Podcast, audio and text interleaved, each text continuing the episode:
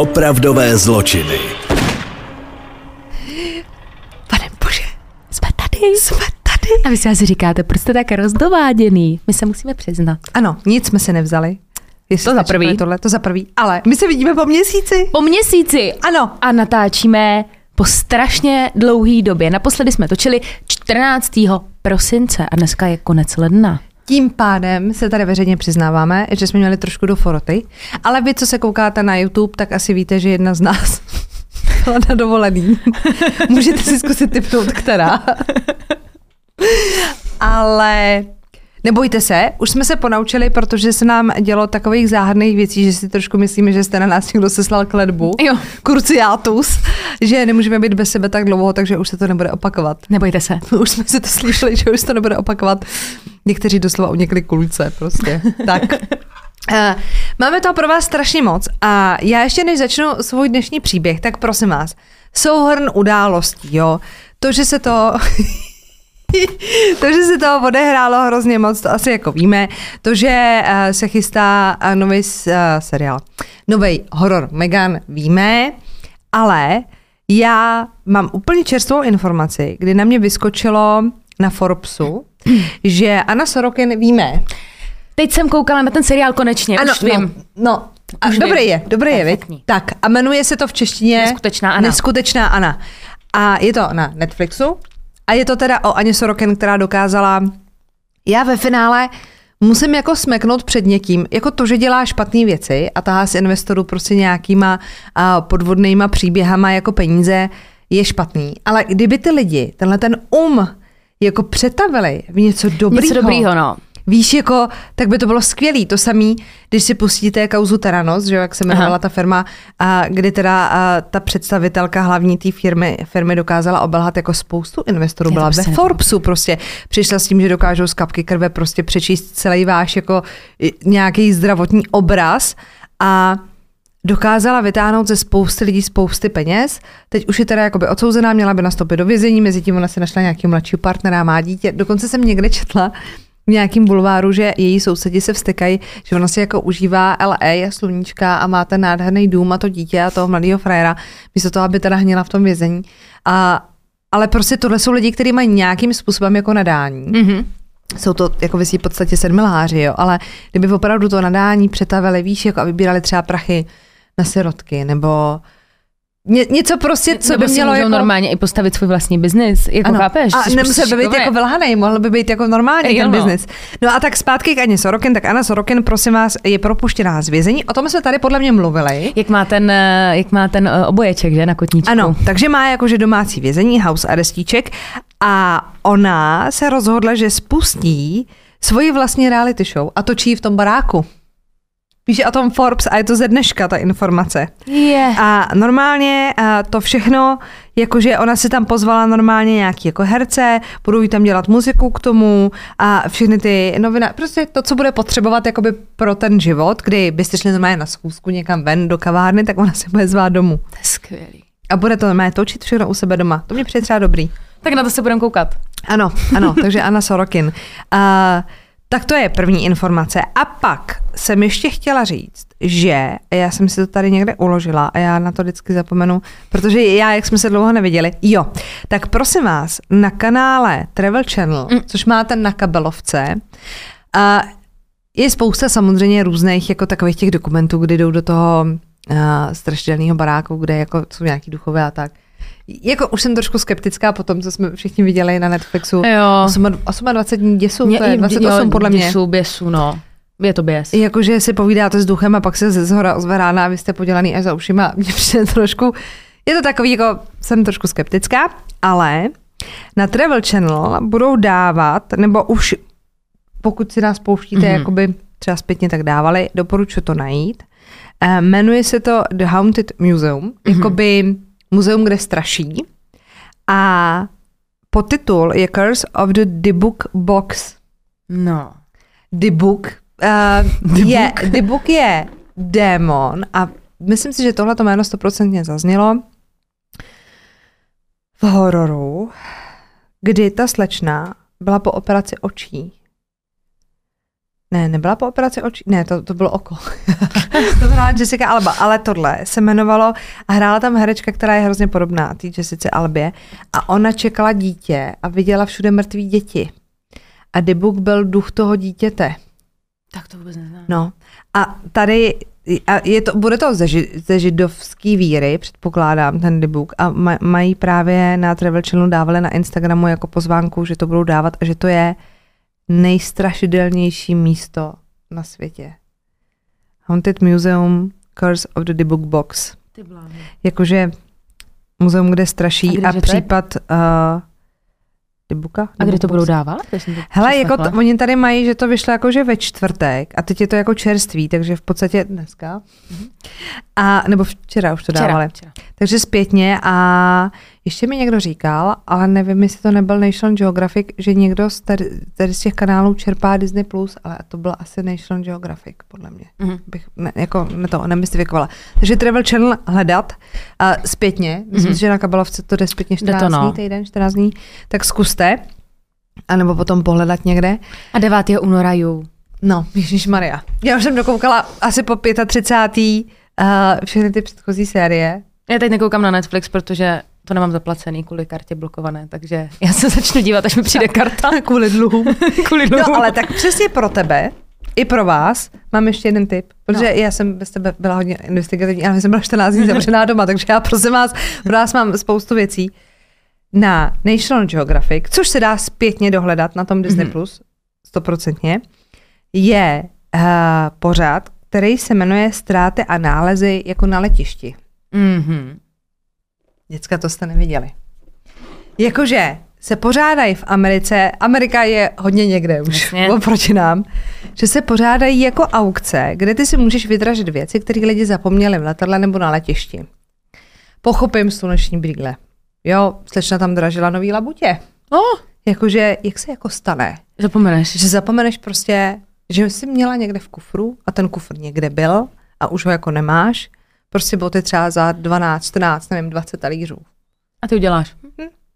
Takhle, já jsem si, jako, já jsem nad tím opravdu hodně přemýšlela a napadla mě jako jediná možná varianta, že ten váš kufr jako reálně ztratěj, Mhm. dají vám kompenzaci, jakože kufr je ztracený. Jasně. A on se objeví někde na nějakým jiném letišti, ale prostě, jak, když tam není ta cedulka, tak oni nedohledají v té frekvenci těch uh, cestujících prostě nikdy Mhm. mm-hmm. toho majitele, takže to jde pak do aukce, ale co mě jako zarazilo, mají tam třeba auta. Co? Nejsou to zrovna malý auta. A je tam nějaká buchta a říká, no, víte co, třeba u těch aut, tak to je tak, že třeba letíte na dovolenou a ta dovolená je jako dlouhá a vy zjistíte, že se vám nevyplatí jako zaplatit to parkovný zpětně, že by to jako převýšilo cenu toho auta, tak ho tam necháte. Počkej, ale tam nejsou jako auta, jakože mi tam byla třeba stará Felicie. Tam prostě třeba Dodge. Víš, jakože velký americký káry. No můžeš mě říct, co by to... Takže jako kolik by muselo být to parkovný, kolik by muselo aby to být převýšilo to cenu toho auta? parkovný. Co to je? Jako nevím, a jako Miluji Ameriku. pak samozřejmě je možnost, že třeba nevím, tak jak když mě jako napadlo třeba uh, jste v té zemi jako na služebce, firma vám půjčí nějaký auto, vy ho tam vrátíte, řeknete sekretářce, vrátil jsem to auto, je na letiště, odlítám, čauky, a ona už to třeba nedonese dál. Nebo tam Nebo- třeba nebo zůstaneš tam- a nevrátíš se kvůli dluhům. No, jakože, ale opravdu tam mají jako i auta a já bych třeba na tu dražbu bych jako šla. A jsou tam normálně, oni mají jako ztráty a nálezy a tam prostě ta paní popisuje, hele, my to jako otevřem a pak jako hledáš normálně, jestli třeba ten popis těch věcí v tom kufru uh, sedí na nějaký popis ztraceného zavazadla Jasně. a jako jedeš a pak těm lidem jako voláš a je to tak jako brutální. Tak záviděli jsme už jim jenom ty koje, že dělají dražbu těch kojí a tohle to je úplně jiný level. Ty koje, reálně, protože třeba jeden náš kamarád zrovna má tady ty Mhm. koje, že je pronajímá, tak k tomu podle mě u nás taky dojde. Ale tím, že se začaly pronajímat, nevím, třeba deset let zpátky, tak to bude pro další generaci, Jo. až my jako pomřem. Budeme starý báby ano, hulce a se- budeme se budou dražit. jako prodávat samozřejmě ty koje, protože už třeba nebudou mít majitele. Ale jako to letiště, to už je jako hodně někde. No. Jestli To se je to třeba děje jako u nás, já bych šla. Já bych ne? tam hnedka byla. Strašně Jakože opravdu pochopím, že necháš noťaz, baťoch, víš, jako v tom letadle, že prostě v no. tom, jakože to pochopím.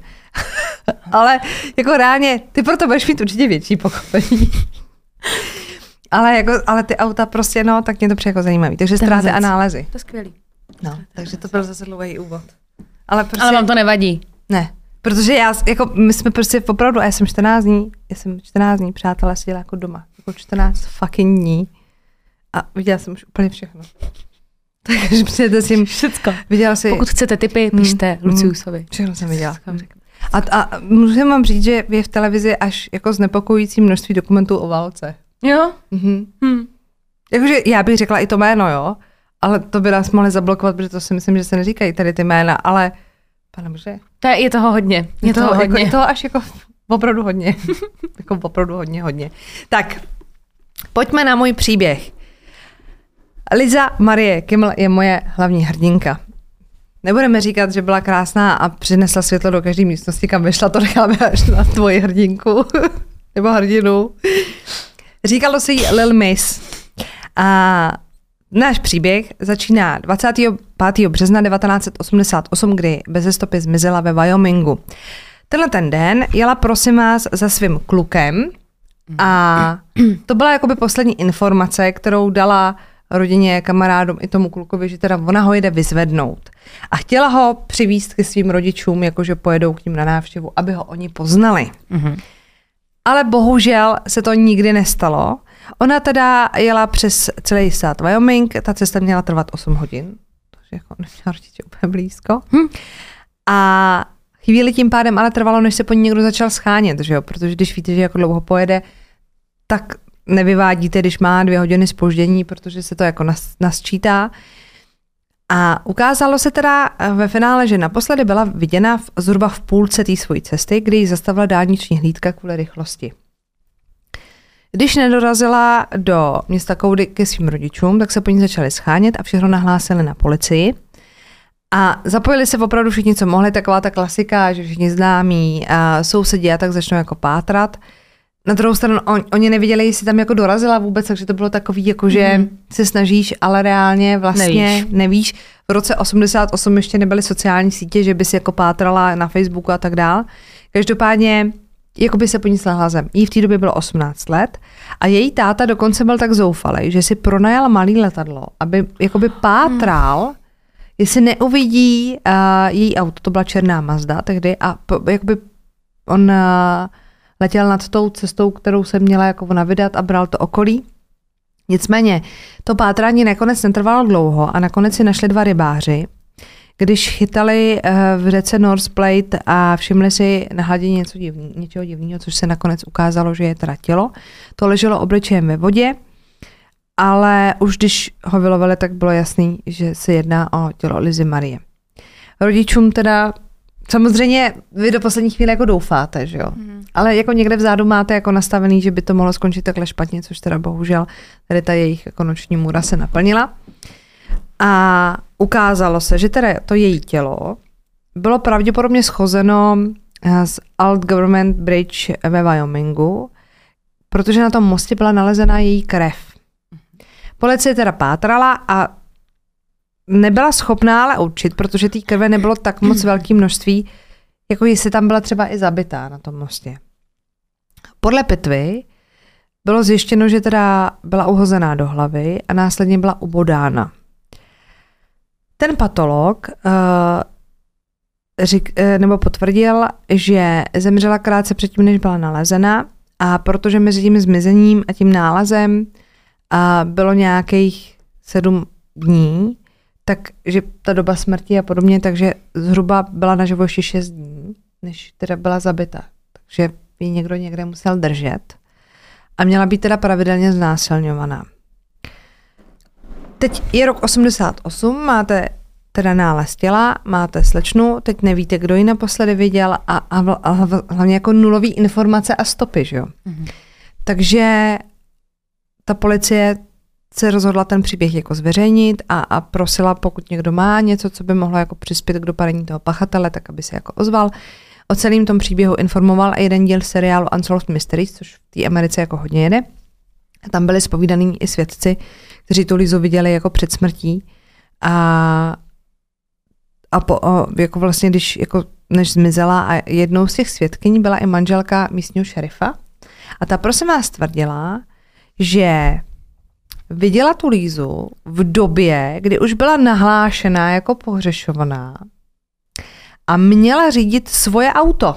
Aha. Jakože to nebylo tak, že by ji někdo jako unesl a byla někde jako vzadu, ale ona byla na sedadle řidiče, No. té černý Mazdy.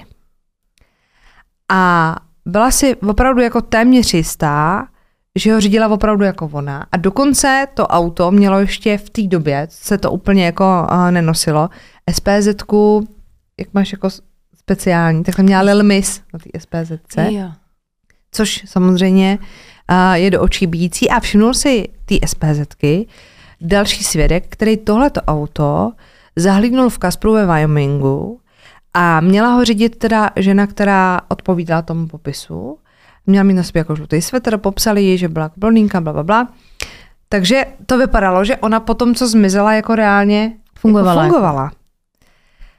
Pár dalších svědků se potom zmizení ozvalo s tím, že teda ženu viděli na několika dalších místech, ale to samozřejmě už je takový, jakože my si myslíme, bylo jí to podobný. Jakože když fakt chcete, tak toho člověka pak vidíte všude, že jo? Tak jako když se rozejdete s bývalým a pak máte pocit, že ho potkáváte všude, Hmm. ale není to jako on, tak tady ta dobová psychóza bude fungovat i v, do, v případě těch zmizelých lidí. Policie dokonce teda na základě toho hlášení těch svědků, kdy se jako pátralo a tak, a rozšířila to vyšetřování i do Kanady, protože se ozvali nějaký svědci, že ji jako viděli v Kanadě a nemůžeš to jako zahodit a říct, mm. no, tak to jako není.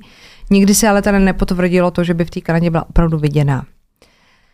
Teď teda situace byla taková, že měli nějaký tady ty jako stopy, že ji někde někdo viděl.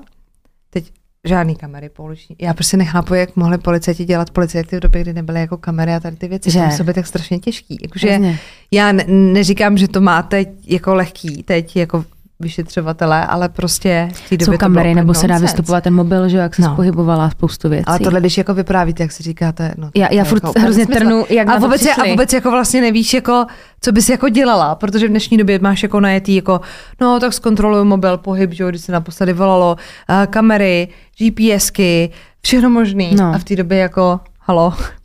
No a teď teda oni mezi tím pohřbili uh, tu dceru, ty její rodiče a jako samozřejmě chtěli jít dál, ale prostě tak nevíte, prostě někde ten pachatel je na svobodě a pár měsíců potom, co proběhl pohřeb, v říjnu 1988 se na jejím náhrobku objevil záhadný lísteček se vzkazem.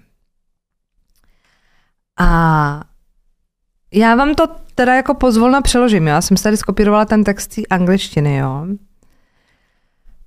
Uh, neexistují slova, která by vyjádřila tu bolest Mhm. z tvýho zmizení, a která nikdy nezmizí a je hrozně těžký a být jako bez tebe, vždycky budeš jako součást mě a tvoje smrt pro mě byla ztrátou, ale nebe získalo. Mhm, jo, jasně. Překladu, jo? Navždy s láskou a podepsaný je Stringfellow Hawk. Což jako jméno bylo teda vymyšlený. Zjistilo se, že Stringfellow Hawk uh, bylo jméno, který zaznělo v seriálu Airwolf, který tehdy televize vysílala. Aha. Takže se ho někdo jako vymyslel. Ale je to samozřejmě záhadička.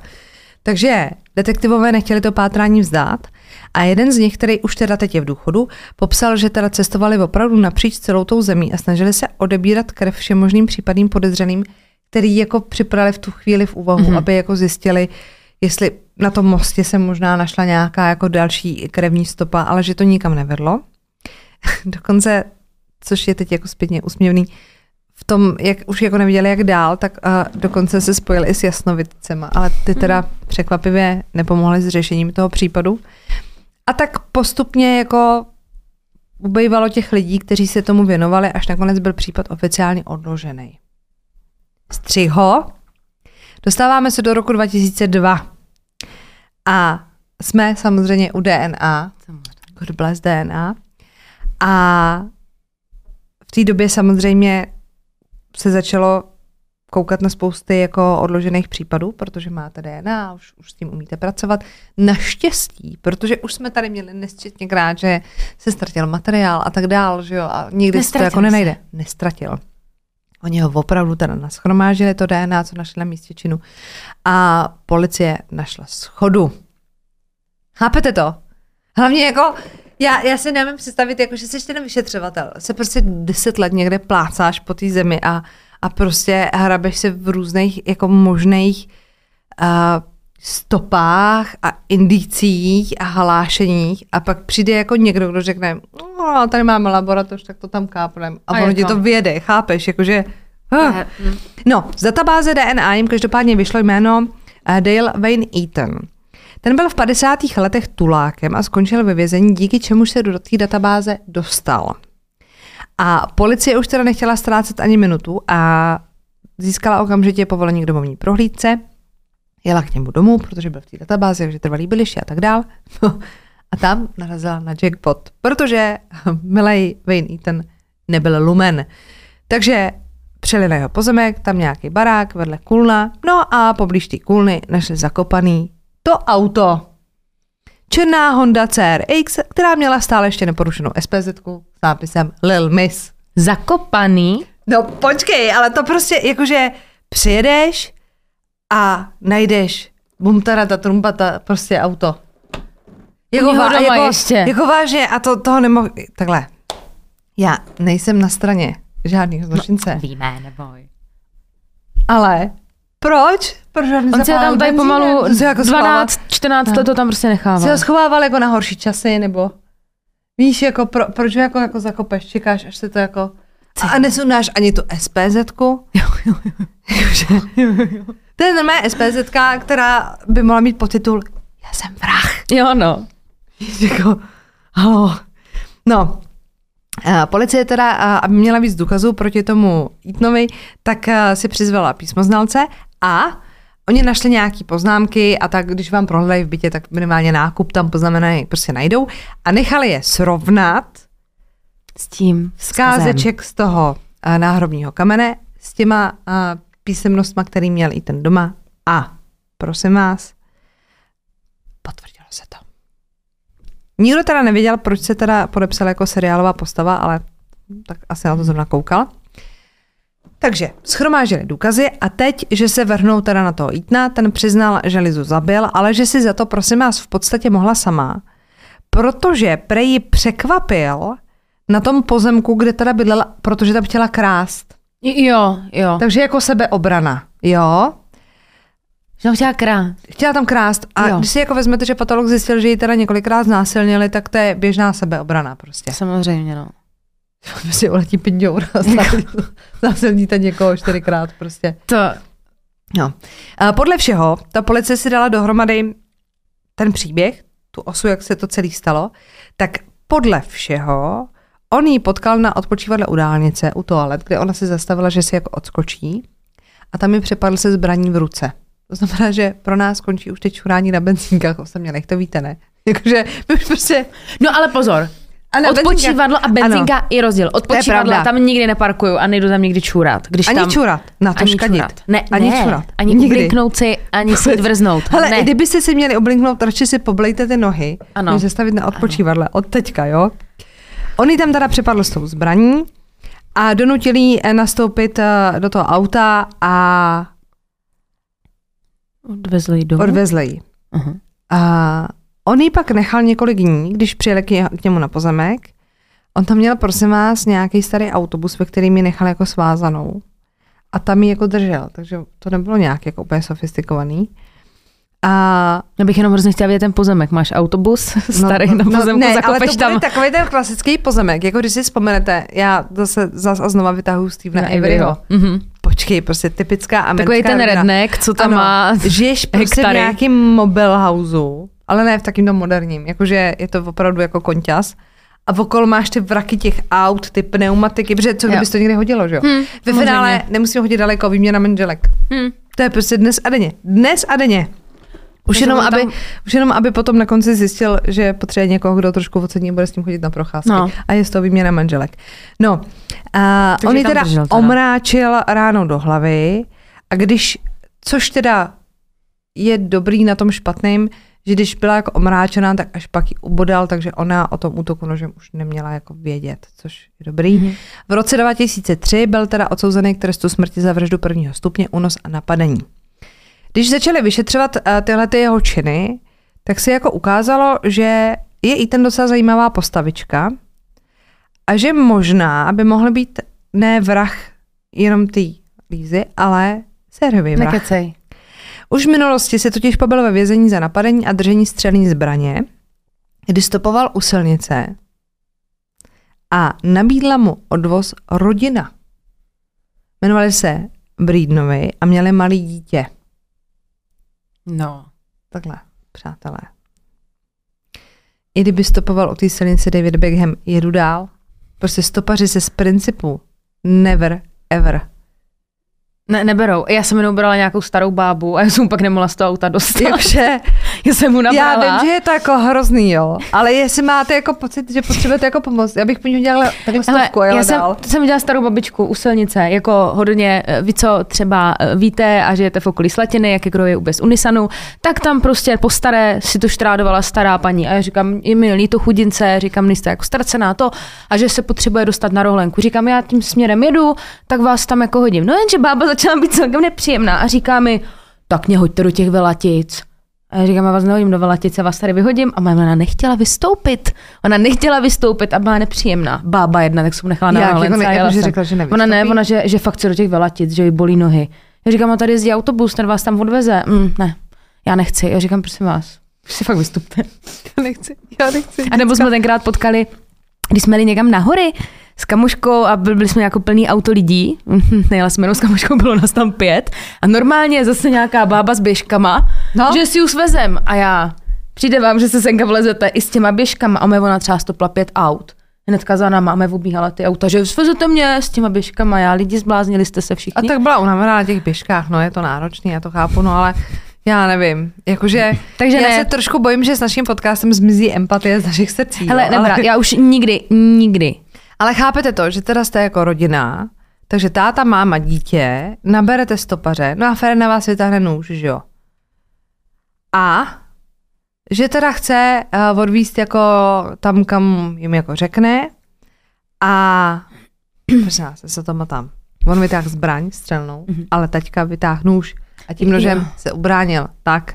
A oni ho tím dokonce poranili a nějak pak jako vyhodili z toho. Takže to dopadlo dobře. Takže to dopadlo dobře. No ale když si dali dohromady tuhletu stopu, mohli být po smrti už dávno. No že to jo, no. A evidentně to třeba neudělal jako poprvé, protože už v tom vězení za to napadení a držení, stř- držení střelní zbraně byl.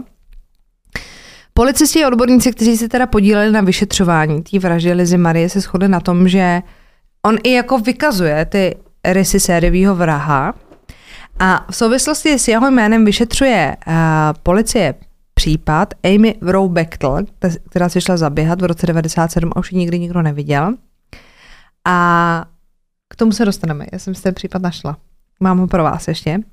Nicméně, podle některých by mohl mít i ten na svědomí taky vraždy v takzvaný Velký pánvi, co říká tomu území. Mhm. A tam teda zatím neznámý pachatel vraždil v letech 83 až 97. Když s tím policie jako vyrukovala, tak se jim potom od roku 2003 podařilo o, objasnit dvě vraždy, kdy byl pachatelem někdo jiný. Takže v roce 98 toho Ítna vyškrtli ze seznamu podezřelých. Rodiče Lizy Marie se rozhodli napsat o té svojí ztrátě knížku. S tím, že novinářům řekli, že ta rána v tom srdci se jako nikdy ne- nezacelí, ale že by chtěli nějak vrátit čas i jako peníze těm lidem, kteří se podíleli na tom hledání té dcery. A oba se shodli na tom, že to pro ně byla taková jako forma nějaký jako terapie, mm-hmm. kdy se jako znova museli vrátit do těch vzpomínek a vypsali se z toho. Ta knížka vyšla pod názvem The Murder of Lil Miss.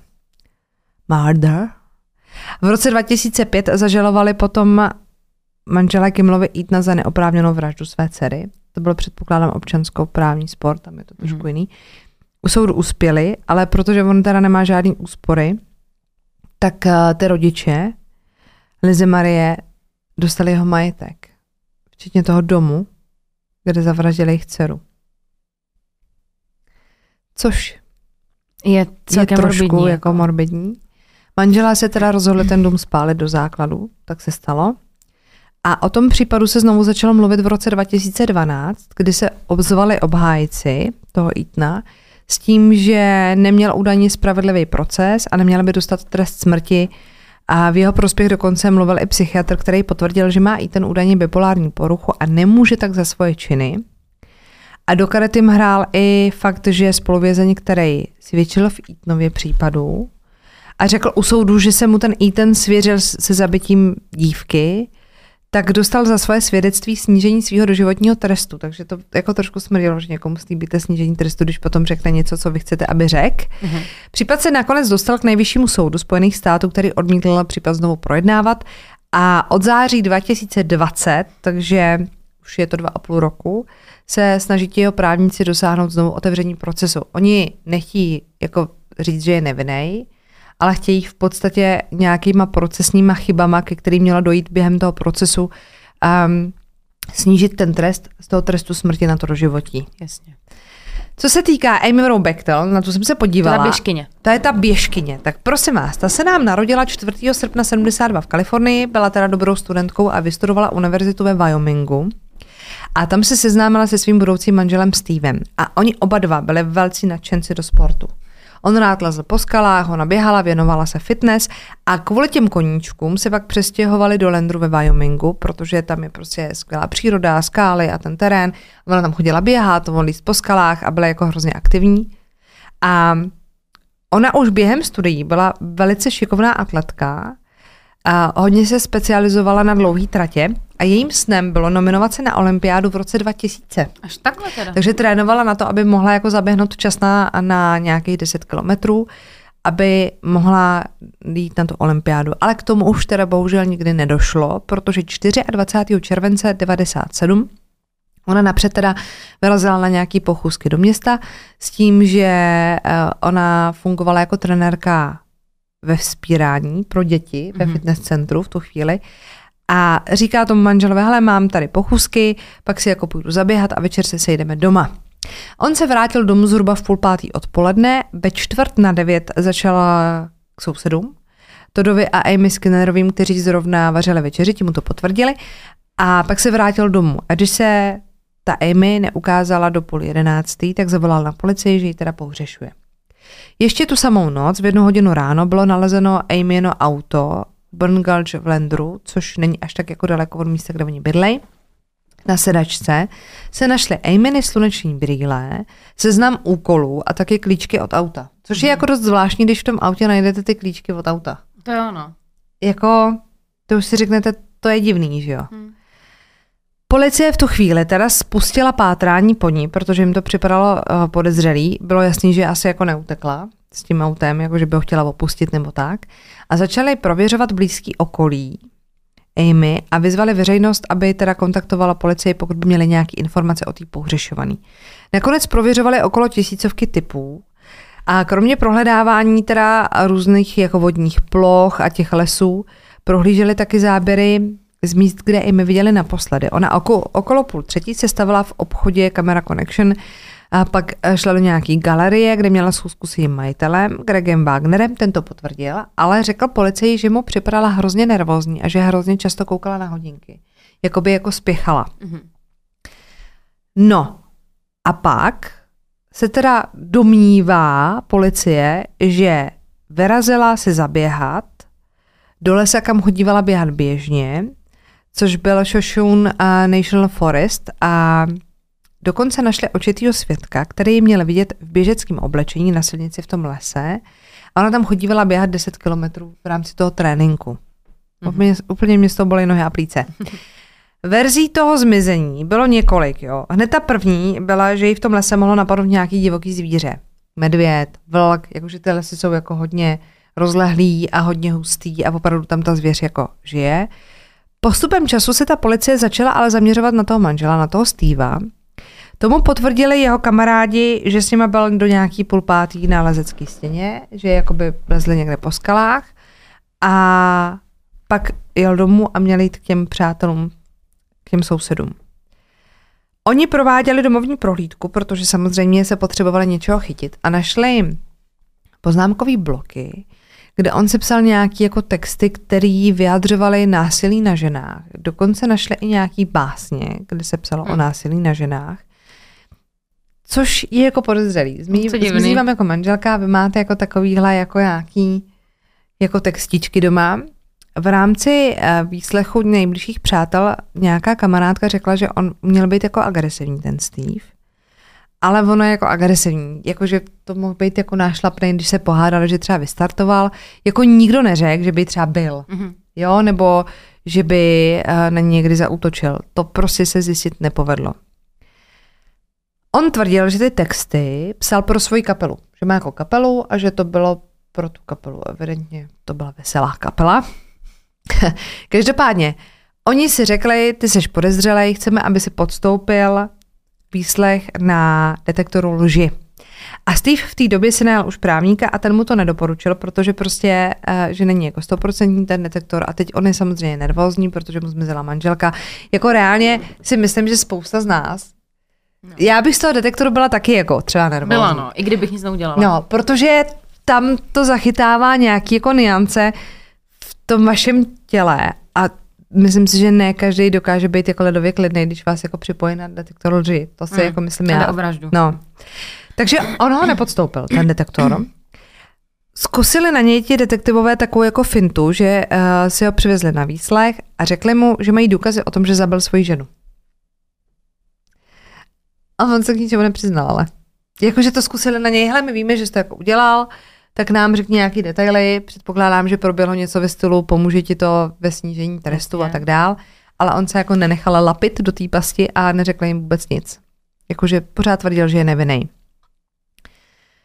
Policie podle telefonních záznamů navíc potom zjistila, že v době, kdy svědkyně měla vidět tu Amy a našla se i další svědkyně, která měla údajně vidět toho Steva v jeho autě na té silnici, kde původně viděli tu Amy. Mhm. A ona určila nějaký čas. Mhm. No ale v tom čase a on provedl telefonát z jejich domu. Mhm. Že se podařilo zjistit podle nějakých telefonních záznamů, že v 16.45 prostě se ze Steveova mobilu volalo z jejich domu. Což trošku podrejvá. Tak to jsou svědci, víte co, jako, že kolem ní jako projel. A on řekl, hm, ten mobil podobný, víš, to měl stejný Jasně, auto. jistý, to je no. přesně takový to jako... No a bacha, FBI se rozhodla oslovit NASA, aby jim NASA poskytla satelitní snímky té oblasti, Aha. ale ty nepřinesly žádný posun. To bylo v roce 97. V roce 98 o snímky z družice požádala policie i ruskou kosmickou agenturu. I ta jim je poskytla, teď už by se to asi nestalo. Ale ani na nich se nenašlo nic zásadního, co by teda to vyšetřování posunulo dál. Takže policie neměla vůbec žádný stopy, po kterých by se mohla vydat.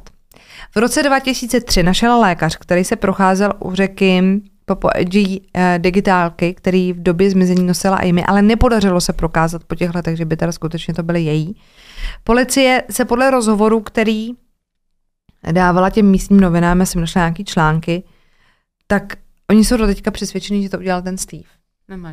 Jakože neřekli, jako doslova byl to Steve, ale řekli, že jediná osoba, která to jako udělala, běhá pořád jako po uh, světě a že oni jako vědí a, a tak jako naznačují, ale pochopíte to z toho, protože prostě nikdo jiný podezřelý vlastně jako ani v reálu nebyl. No a jednu chvíli se právě spekulovalo o tom, že by jí mohl zabít ten Dale Wayne Eaton, protože jeho bratr potvrdil, že v den, kdy Amy zmizela, byl v oblasti toho Landru, toho města, a dokonce se zjistilo, že tábořil nedaleko oblasti, kde se potom našlo Amyno auto. Aha. A oni, když si to dali dohromady až jako po těch letech, až teď jako v aktuální době nějaký, tak ho chtěli jako vyslýchat. A on, že se mu zhoršilo hrozně jako psychický zdraví. Takže reálně už není schopný jako tohle vypovídat. Takže jako taky reálně dost dobře možný, že se nikdy nedozvíme. Ta vlastně holka je. ní se nenašlo ani tělo, Hmm. vlastně tam není nic. To nemáme rádi. To je, když si zaběhat a Víš, proto neběháme. to, Aby se nám nic nestalo. To děláme vlastně pro svoje dobro. Tak máš 15 kg nadváhy, to nevadí. A proč si nejdeš zabíjat? No to radši ne. Mě ještě někdo zabije, ne? Vlastně. Ježíš, tak to děkujeme, to bylo krásný dneska. Ale je to takový, jako že to nemá ten konec, no, což jako nemáme rádi, trošku nám z toho cuká v oko, Tak ale... Aspoň ten první měl konec. Hmm. Aspoň Takže něco. Steve je stále podezřelý. Tak to je mazec.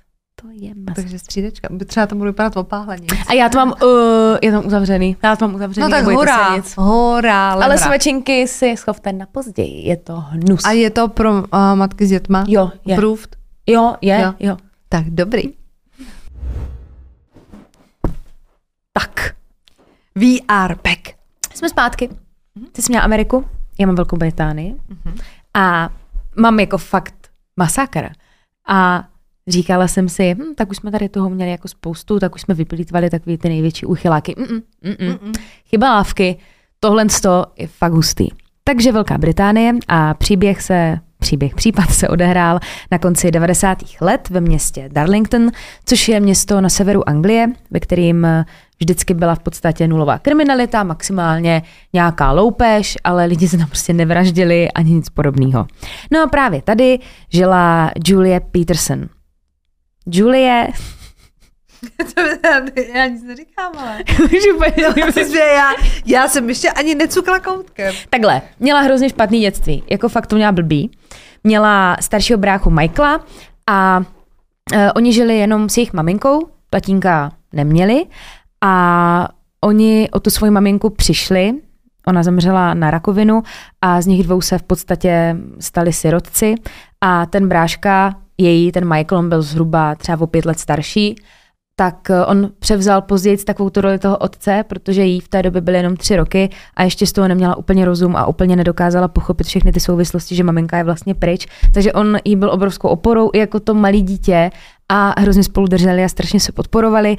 Byli teda, eh, byli teda jednu dobu v dětském domově, ale potom si je podle všeho vzala jejich babička. Ovšem, Ti dva to všechno jako zvládli, i v dospělosti k sobě měli blízko a pokud jde o tu Julie, tak ta žila právě v tom Darlingtonu a teď je to tady, mezi lidmi byla oblíbená. Je to tu. Slunce, jo, všichni Přinesla milovali. světlo do každého pokoje, kam Přesně přišla. tak. Prej byla jako milá, přátelská, uh, i sousedi, co vedle ní jako bydleli, tak s ní nikdy nebyl jako problém. Taková ta, na kterou může zazvonit, ona ti dá vajíčka, když nemáš na pečení, tak to byla Julie. A co se týče jeho milostného života, tak ten byl trošku zamotaný, protože měla čtyři děti a dva tatínky k tomu. Uh, nejmladší dítě měla si s tím Alanem Taylorem, se kterým teda žila ve společné domácnosti. A pozor, Alan byl slušný. Trošku pil, ale byl jako hodnej, byl to takový ten aktivní alkoholik, že se ožeral a dokáže fungovat. Jo, to je taky to, že se večer ožerete a ráno vstanete a jdete s dětma na Ano, kolo. večer šohaj, ráno šohaj. Ano. A vlastně, když bys viděla tu Julie, tak by si řekla, prostě normální ženská, normální život, jenže eh, to tak úplně nebylo. A i když působila na svoje okolí jako šťastná a slušná ženská, co má doma milujícího partnera, tak ta realita byla trošičku jiná, protože na té Julie se podepsala ta minulost, trpěla silnými depresemi a bohužel místo toho, aby to řešila s lékaři, tak se rozhodla, že to vyřeší sama a začala ty svoje deprese potlačovat alkoholem, potom sáhla i po drogách a u ní je teda hrozně zajímavý to, že ona byla fakt v podstatě každý den totálně na mol, nebo byla světá, ale ona nezapomínala na ty svoje děti. A když měli třeba vystoupení ve škole nebo byly nějaké třídní schůzky, tak ona nechlastala. A ona tam fakt jako šla, o děti se starala a kupovala jim věci, hračky, Vánoce, prostě všecko fungovalo. A je to vlastně strašně zvláštní, že vlastně fakt jsi takový alkáč, takový feťák, ale dokážeš si to si nějak se přepneš. přepneš Mhm. jako na ty děti. Uh, každopádně si z toho samozřejmě všimla sociálka a ty děti byly odebrány, ale i přesto všechno se s nima výdala a každý týden se na ně udělala čas a mohla je výdat, ale pro ně to bylo vlastně vysvobození, že nemusela mít zodpovědnost za ty děti, mohla si žít svůj bojarý život, ale pořád ty děti měla. A je zajímavý, že i ty děti jí to nikdy nevyčítali, že to jako brali, že maminka je jako nemocná, a jasně pije, ale má o nás zájem, tak jako dávali šanci a asi podle mě trošku ve skrytu duše doufali, že toho jednou nechá. Ty děti byly teda v dětském domově a pak skončily v péči prarodičů. Co jsem pochopila, tak to byla babička té Julie, eh, teda babička té Julie, eh, maminka toho otce jednoho Aha, aha. že si je vzala. Což jí jako vyhovovalo, protože ty děti měla na blízko, oni bydleli kousek od sebe a mohla je výdat kdykoliv. A otec Čuhaj teda chlastal si dál. Uh, Alan, ten její No. přítel, jo, ten furt, on pil s ní, jako, Jo. oni jako žili spolu a Že, popili že si. se oni jako... Jakože kdyby byl jenom jeden, tak ten druhý se třeba schopí a schopný, No. víš, jako... Ale oni se, ne, že se jako podporovali, on jako chlastal rapidně míň, ale jako tak, když jsi rodič, nemůžeš být čtyřikrát v týdnu vylitej jak váza. Takže ona žila celou dobu tady tím životním stylem a pít ani fetovat nepřestala a on ten Alan si jako v určitých chvílích snažil pomoct, ale nevěděl úplně jak na ní, tak si prostě řekl, OK, tak jsi výpitek, tak to prostě přijmu. A on to normálně vzal jako fakt reálnou věc, on se na ně ani nezlobil, když šla někam popíjet, nebo že se sjela. On to prostě bral jako součást toho, toho života a nějak to, nějak to neřešil. Nemůžeš přece kázat vodu a pít víno. No, to je pravda, to Jakože- doslova. To zase jako, ale nedrž hubu, protože chlastáš sám, rozumíš. Ale jako je teda hrozně, je mi jako vnitřně hrozně smutno z toho, že ty deprese jsou strašně jako, znám spoustu lidí ve svém okolí, co berou třeba antidepresiva na deprese. Je to, myslím si, že už je to jako civilizační choroba. Mm. A je jako hrozně smutný, když se vám jako nedostane té medikace, která by vám jako mohla ulevit. No. Protože je mi jasný, že to prostě, jako kdo to nezažil, tak to nepochopí a že to je jako strašně těžký a tím chlastem to jako nevyženeš. že jo? Jasně. Tím to prostě nevyženeš. Že jako, to jsou takový ty momenty, kdy si řeknete, že stačilo jako hrozně málo A mohla by to být úplně všechno a jinak. mohlo by to být a všechno evidentně jako to měla jinak. v hlavě srovnaný, víš, ty děti No. a tady to všechno okolo, ale bohužel no. Takže prosím vás, pokud máte nějaký trable, uh, já jsem teda četla zrovna paradoxně eh, nějakou statistiku, že je strašně málo jako psychiatrický péče v Česku Mhm. jako k dispozici, že jsou hrozně dlouhé čekací Fakt? doby, i jako pro děti, že i děti po covidu a tak potřebují nějakou jako psychiatrickou jako péči, tak uh, bych jenom jako chtěla říct, že pokud máte jako nějaký jako pocit tísnivej, tak bych to jako řešila a určitě s váma bude někdo jako pracovat. Mhm. A dá se to řešit, to je jako důležitý, protože jako tím Může to dopadnout, no to ne. No, je to jako... ale jako když seš- po chlastu, pak tam jsou ty drogy a pak už No, je to protože háj. musíš jako přitvrzovat, že jo, No, protože ti to přestane stačit. Mm. A když chlastáte jako z radosti, tak je to, Tak jako to je jiná věc, tomu se tady smějeme, jako, ale nešohaj, rozumíš, jo, to je v pohodě. Ale ty deprese, no, prostě. Mm, no a ona jí tak jako trošičku i jako šibalo, že se třeba během roku třikrát stěhovali, že jí najednou to popadlo, ale nemusíme se prostě přestěhovat. Vždycky teda to bylo poblíž eh, toho místa, kde bydleli ty děti s tou babičkou. Nakonec se vrátila do toho Darlingtonu a zůstali tam. Teď se přesuneme do dubna roku 1998, protože ten den se Julie rozhodla, že vyrazí do baru se pořádně opít. Měl snít i ten eh, Alan, ale tomu se nechtělo a on úplně nezvládal to její tempo. On, on se jako snažil s ní fakt jako chodit, aby na ní dával pozor, ale ona fakt chodila třeba pětkrát, šestkrát do týdne jako kalit, ale do němoty a on už jako nemohl. On už nemohl. Ona přechlastala šohaje. Ona překlastá šohaje a, říká, a on jí říká, běž sama. Běž sama, v pohodě. Ona teda odešla do svého oblíbeného baru a on si šel lehnout. Když se ale Alan ráno probudil, tak zjistil, že ta jeho partnerka není doma. A já A teď ne, teď nastala skvělá situace. Já jsem nevěřila vlastním očím.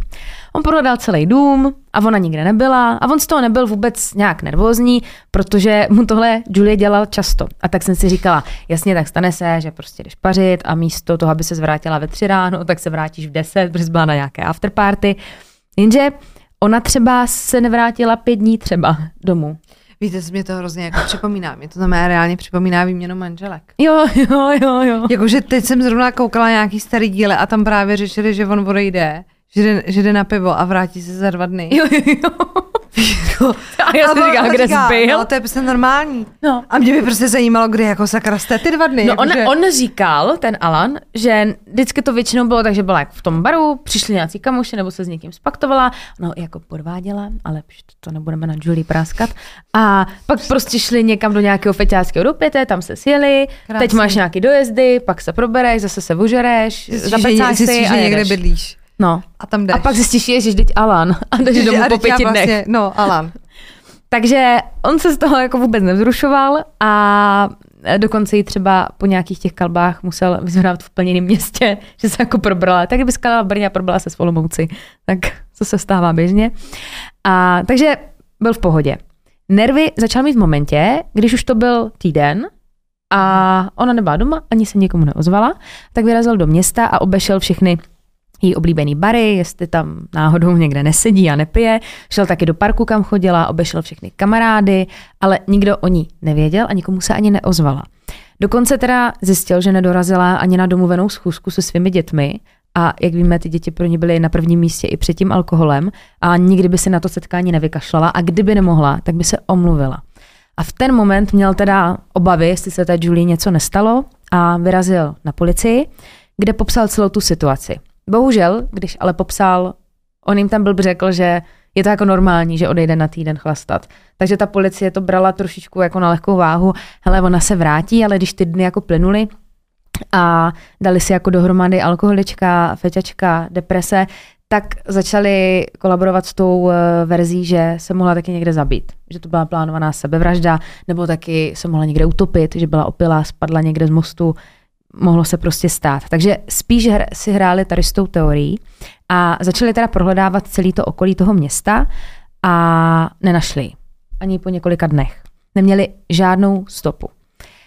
Nakonec teda, teda byli dopátráni nasazeni i psy, eh, kteří teda tomu vyšetřování zásadně pomohli, protože jeden den, bylo to k večeru, tak eh, hledali tam v nějaké zastavené oblasti, byly tam domy a jeden ten pes chytl stopu. Rozběhl se a přeskočil nějaký plot, za kterým byl živý plot, za ním ten policista nebo ten psovod okamžitě utíkal a nerozuměl tomu, jako na co ten pes štěká, protože byl na pozemku nějakého opuštěného domu a on štěkal na ten živý plot. Tak si říká, na co tam štěká? Tak se rozhodl, že to proskoumá a strčil ruku do toho živého plotu, aby zjistil teda, co tam je a ucítil něco jako igelitku. A jak to začal vytahovat, tak to popsal tak, že ucítil ten nejhorší smrad, který kdy v životě cítil a pán asi neměl co dočinění s mrtvolama do té doby, takže byl pěkně v šoku. Vytáhl tu ne igelitku, ale černý pytel na odpadky a když ho otevřel, tak tam uvnitř byl povlak na polštář. Ten rozevřel a tam našel kusy masa a spousty krve. Okamžitě zavolal teda posily a o pár hodin později bylo teda potvrzeno, že jde o lidské ostatky a potvrdilo se, že jde o ostatky pohřešované Julie Peterson. Děsivý je ale to, že v tom pytli, prosím vás, bylo jenom torzo zmasakrovaný. Nebyly tam ruce, nohy ani hlava. Bylo teda jasný, že Julie nespáchala sebevraždu, ale stará se obětí trestního činu a teda hodně brutálního trestního činu. A samozřejmě tady ta celá věc úplně otřásla tím městečkem, protože tam nebyli zvyklí na to, že se tam lidi vraždí ještě takovým způsobem. Takže celá ta věc a událost zaplavila všechna média a to vyšetřování bylo hodně náročný, protože ti vyšetřovatelé neměli nic, čeho by se mohli chytit. Přesně kamery tam nebyly, hmm. žádní svědci. Teď se snažili od těch žralů ten večer zjistit, kdo s kým kde byla, ti si nic nepamatovali, takže strašně těžký. A vlastně paradoxně tomu pomohli štamgasti v místní hospodě. Úplně náhodou. Protože seděli takhle jako parta kamarádů u piva v nějakém tom baru a jak jsem říkala, hodně se o tom psalo. Mluvili o tom v televizních novinách, psali o tom v novinách a oni měli na stole položený nějaký noviny a na titulní stránce byl titulek v, o brutální vraždě 31-leté ženy jménem Julie. No a jeden z nich si uvědomil moment, jakým jeden jejich kamarád vyprávěl o tom, že zabil nějakou ženskou a jediný, co o ní ví, takže se jmenovala Julie. Aha. Dobře. A teď samozřejmě mohla to být náhoda, ale taky nemusela. Každopádně se teda kluci domluvili, že půjdou na policii. Tam celou tu věc nahlásili a nahlásili kamaráda Davida Harkla. Popsali celou tu situaci, jak jim vyprávěl o té vraždě, ale že oni ho nebrali moc vážně, protože takový průpovědky jako do pořád. K tomu se dostaneme. On byl, on byl fakt divný, prosím vás. David byl několikrát trestaný, začal teda blbnout už v 16 letech, kdy zautočil na nějaký chlapíky, pak uh, dokonce nějak pobodal psy, jako fakt mu tam trošku přeskočilo. A šlo pak většinou o nějaké vykrádačky nebo ty bytky, ale nikdo to nebylo nic jako extrémně násilného, že by třeba zautočil na ženu, že by někoho znásilnil, nebo jo, bylo to tak jako ještě v pohodě. Ovšem, milý David se velice zajímal o, zlo- o zločiny, ale ne jak my, že nás to jako fascinuje, zajímá nás to, vzdělává nás to, ale on spíš jako obdivoval ty sériové vrahy a on je bral jako takový návod na to, jak se stát vrahem a hledal u toho inspiraci. A teď si představte, že máte kamaráda, který vám furt vykládá tady ty blbosti A on třeba tvrdil, že zhlídl nějaký dokument, třeba pět dokumentů za den, a že jako čerpá tu inspiraci a že bude nejslavnějším syrovým vrahem Velké Británie. Aha, takže tady už se to zločinožroutství jako Tady se to zvrhlo. Tam už ne, tam už prosím vás Jo. nechodíme, jo? Tam už je to Ne, ne, ne. ne, ne, ne. A navíc teda do toho všeho pil, bral drogy a když byl v rauši, tak vyprávěl prej strašně creepy věci. Jako, že třeba nějaký svoje představy, že když by měl ženskou, tak co ji udělá, nebo jak by někoho přepadl a jak by ho pobodal. Jako fakt děsivý. Je člověk, se kterým chcete jít na pivo. To je prostě. moc fajn, kamarád, moc fajn. A, ale oni, jako představ si, ale že to do tebe ten kamoš jede tak často, že ty už jsi úplně apatický a jasně v pohodě. Takže jim to nepřišlo jako divný, když pak začal vyprávět nejenom těm kamarádům, ale i v celé hospodě, že se chlubil tím, hej, já jsem zabil nějakou babu Julie a bylo to jako super a oni všichni, jo, prosím No, tě, jasně, dobrý. jasně v pohodě. Mhm.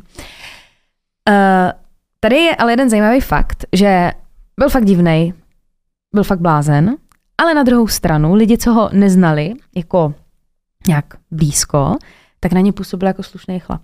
Mhm. On měl vlastně úplně dvě osobnosti a dokázal se perfektně, perfektně jako formovat podle toho, s kým zrovna je. A on mě teda nepřišel absolutně sexy a teď po tom, co o něm vím, tak i kdyby byl sexy, tak jeho přitažlivost klesla na minus 10. On měl 190 cm, byl potetovaný, takhle on měl potetovanou hlavu. To za mě není už vůbec sexy. Měl jako vholenou hlavu, že měl takového ježka a tady měl prostě nějaký kérky s nějakýma super nápisama. Hrál v kapele a ženský o ně neměl o ženský nouzy, protože měl prý charisma, mně to tak nepřišlo, ale OK. A on uměl mluvit s lidma. A bydlel teda přímo v tom Darlingtonu, kde měl pronajatý přízemní byt se sklepem a zahradou. Takže jako velký byteček. A i co se týče vztahu se sousedama, tak eh, to byl takový ten člověk, že kdyby tam měl stařičky sousedy, takže ti půjde jako pro nákup. Jako hrozně hodný Až chlap. takhle, jo. Až jako takhle. Takže on si musel dát jako nějaký čučo Já si taky myslím, a no. pak si jako spustila ta druhá osobnost. Já si myslím, asi, že ty ne? drogy jako dokážou rozjet takové No. věci, že... Teď teda ale zpátky k tomu vyšetřování. Toto je David, jo? Tady potom všem, co se ta policie dozvěděla, tak si samozřejmě byli jistí, že mají vraha a vydali se teda rovnou na jeho adresu do jeho bytu, ale nikdo jim neotevřel. Každopádně dostali ale jako povolení a mohli do toho bytu vtrhnout. Tam na ně čekala scéna z hororu. Já když jsem to četla, tak je to fakt, jak když si představíte klasický kliše horor.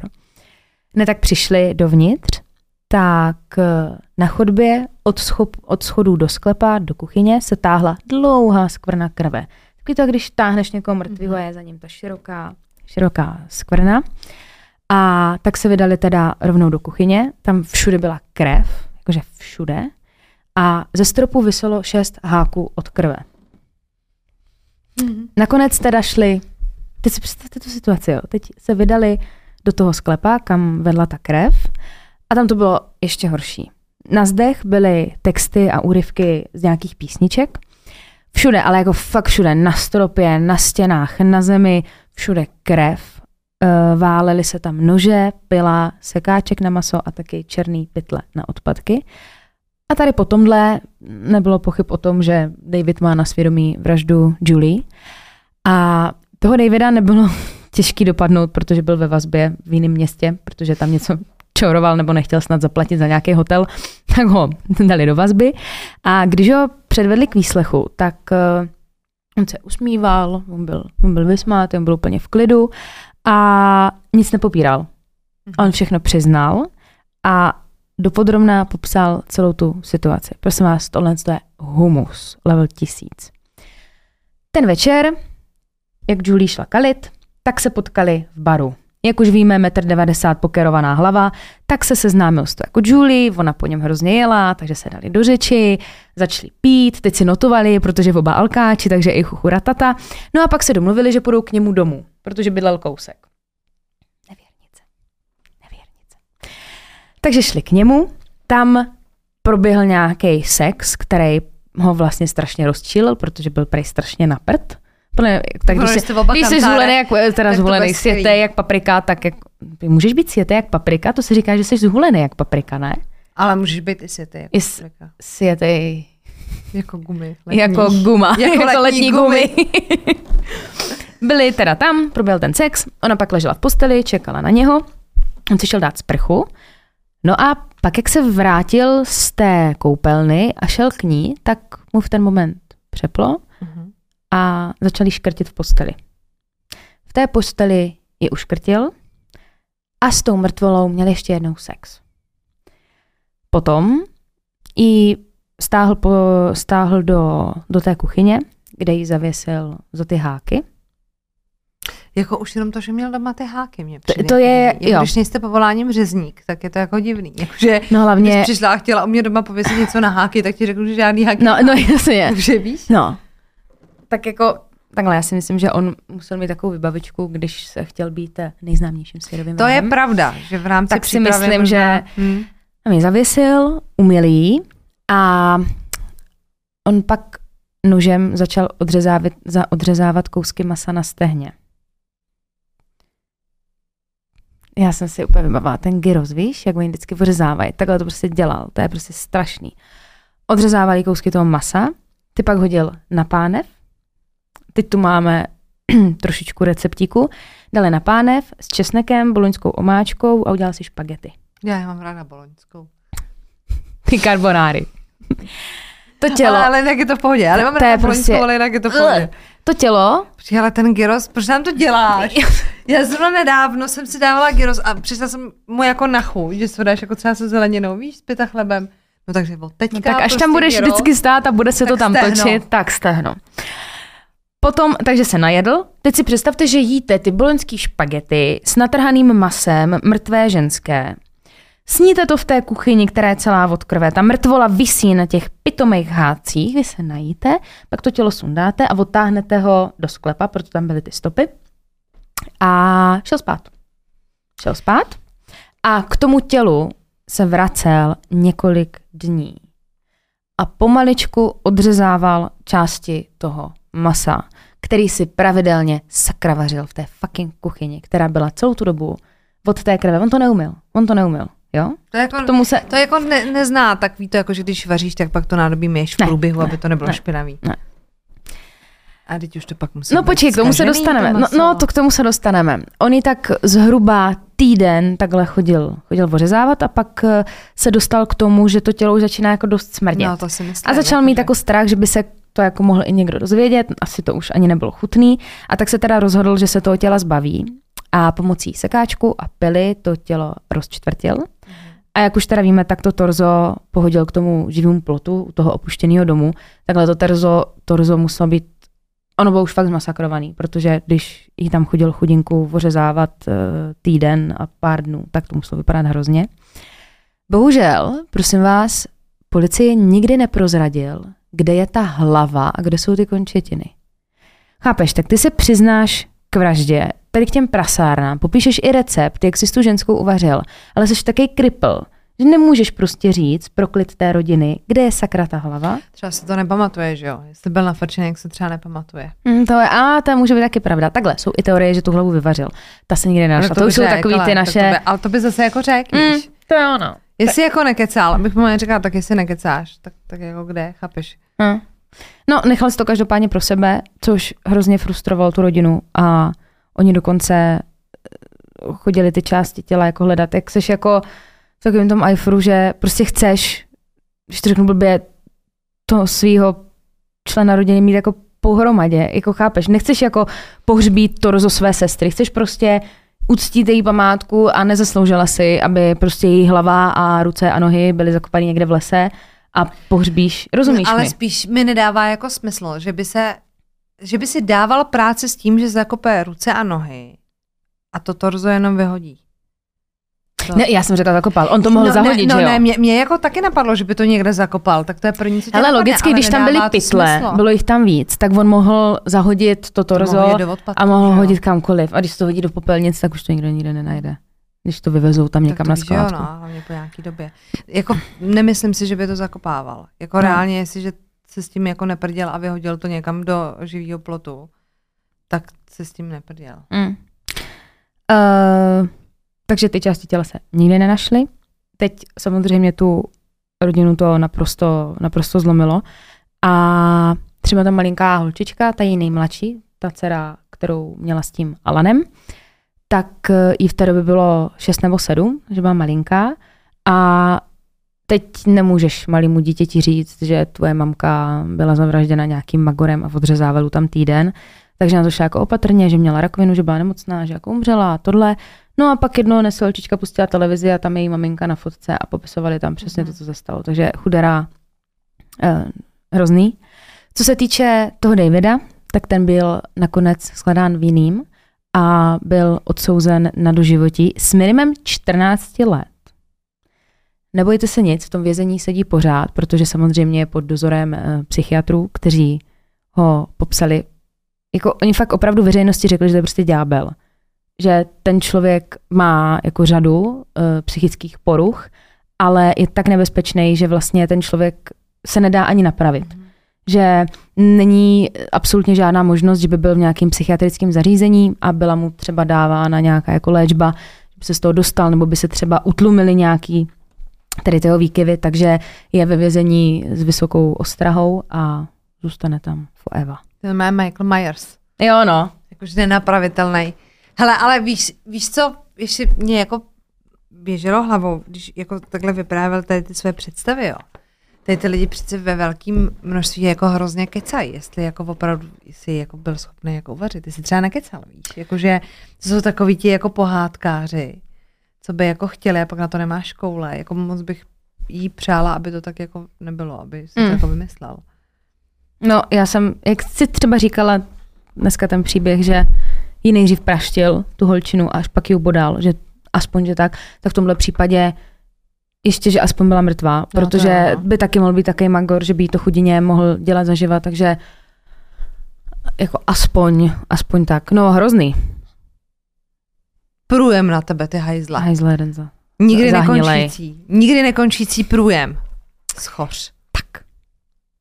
Jo, a pak prosím vás, uh, už konec dneska. Jo, já už jsem skončila. Uh, chtěla jsem jenom říct, že protože jsem mluvila o tom, že jí znásilnil po tom, co už byla jako po smrti, tak uh, že se nám ozval někdo, je hezký, že jako máte, když máte jako věci, dotaz nebo nějakou jako, nějaký námět, tak jsme tomu otevřené samozřejmě. A psal nám někdo, když jsme řešili ten díl, kdy já už si samozřejmě nebavuju to jméno. Jasně, ale znásilňovala. Jak, znásilňovala ty mrtvoly, ta žena. A, že jsme říkali, že na nich jako rajtovala a napsal nám právě pán, že po smrti už nedojde jako, jako k erekci u toho muže, tak jak, jestli jsme se nad tím jako zamýšleli, tak nezamýšleli popravdě, protože uh, my jsme tady od vyprávění těch příběhů a ne úplně jako, aby jsme vymýšleli, jak to províst. Není nám to úplně vlastní. Uh, máme nějaké možnosti, jo. Mohla se o ně jenom třít. Ta lepší varianta. Nebo... A trošku si myslíme, že možná nebude úplně taková pravda, že k té erekci nemůže dojít.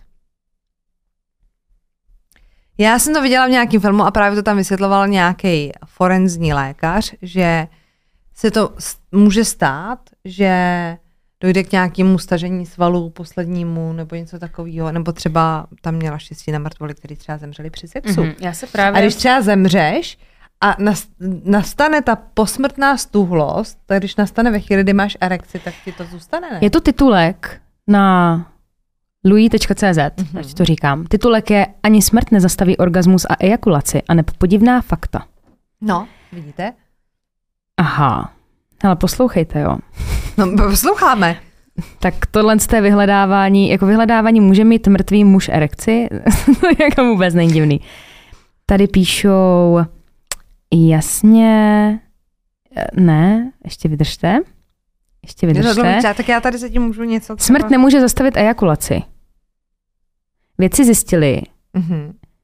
že sakrální nerv umístěný v, blízkosti, v blízkosti ocasní kosti, mm-hmm. může být stimulován elektrodami, což vede k ejakulaci. Ja. Může to Takže. být dost neetické a šílené, ale zkuste se zamyslet nad praktickým využitím.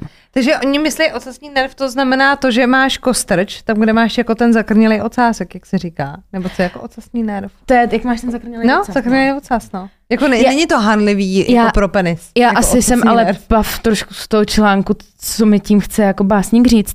Eh, jako poslouchejte, eh, oni tady píšou, že to může být eh, šílené, ale že to má velice praktické využití. Představte si pár, mm-hmm. který chtěl mít vždy děti a muž nečekaně zemře, Pak je zde stále možnost se rozmnožit a přivést na svět své vysněné dítě. Stačí, když mozek a tělo stále dostává kyslík. Co to je? No, tak to reálně, já ti to vysvětlím. To je, tohle se přesně odehrává a to byl nějaký, určitě mě někdo opravíte, ale byl to nějaký sportovec, známý sportovec, olympionik, Mhm. mm-hmm. zemřel. Mhm.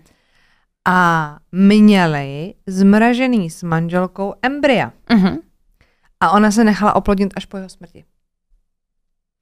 Protože Jako- chtěla jeho dítě. Ale, ale, Což- to já, ale to já chápu, ale je rozdíl, tohle- když ty M je, To jo, ale, ale tohle může být třeba, že je chlap je po nehodě a je připojený na přístrojích a umře ti jakoby to tělo a funguje ti třeba jenom mozek a ta žena ho natolik miluje, že chce mít jako to jeho hustý. pokračování.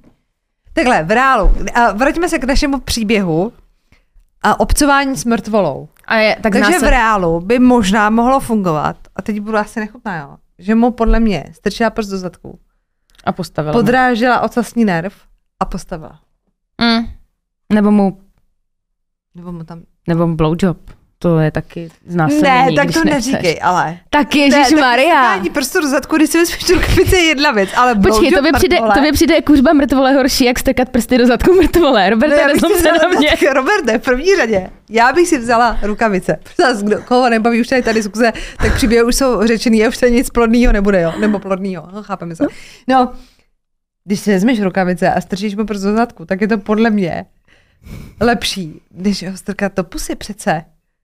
Do pusy. No tak já bych mrtvole nekouřila, ale Dobře, ona tak- evidentně byla tak dobře, rozrajcovaná. ale tak reálně, tak to je přece jako to samé, jako když bys čistila záchod eh, v rukama v rukavicích, anebo bys ho volízla. Asi tak to bude hygienický. Pane bože, dosti ejakulace a mrtvole. Takhle, pokud by tady byl nějaký odborník, a teď jako bez legrace, který by nám, ale prosím vás, ne odborník, že jste to viděli v televizi, ale jako odborník, který rozumí lidskému tělu. A ani odborníci, kteří jste to dělali, jo? To si nechte pro sebe. To, to nám hlavně neříkejte, To nám protože neříkejte. eh, naše poslání je poslat to dál. Jo. Jo, takže a jestli prostě jde, teda podrážděním ocasního nervu způsobit muži, který je po smrti erekci.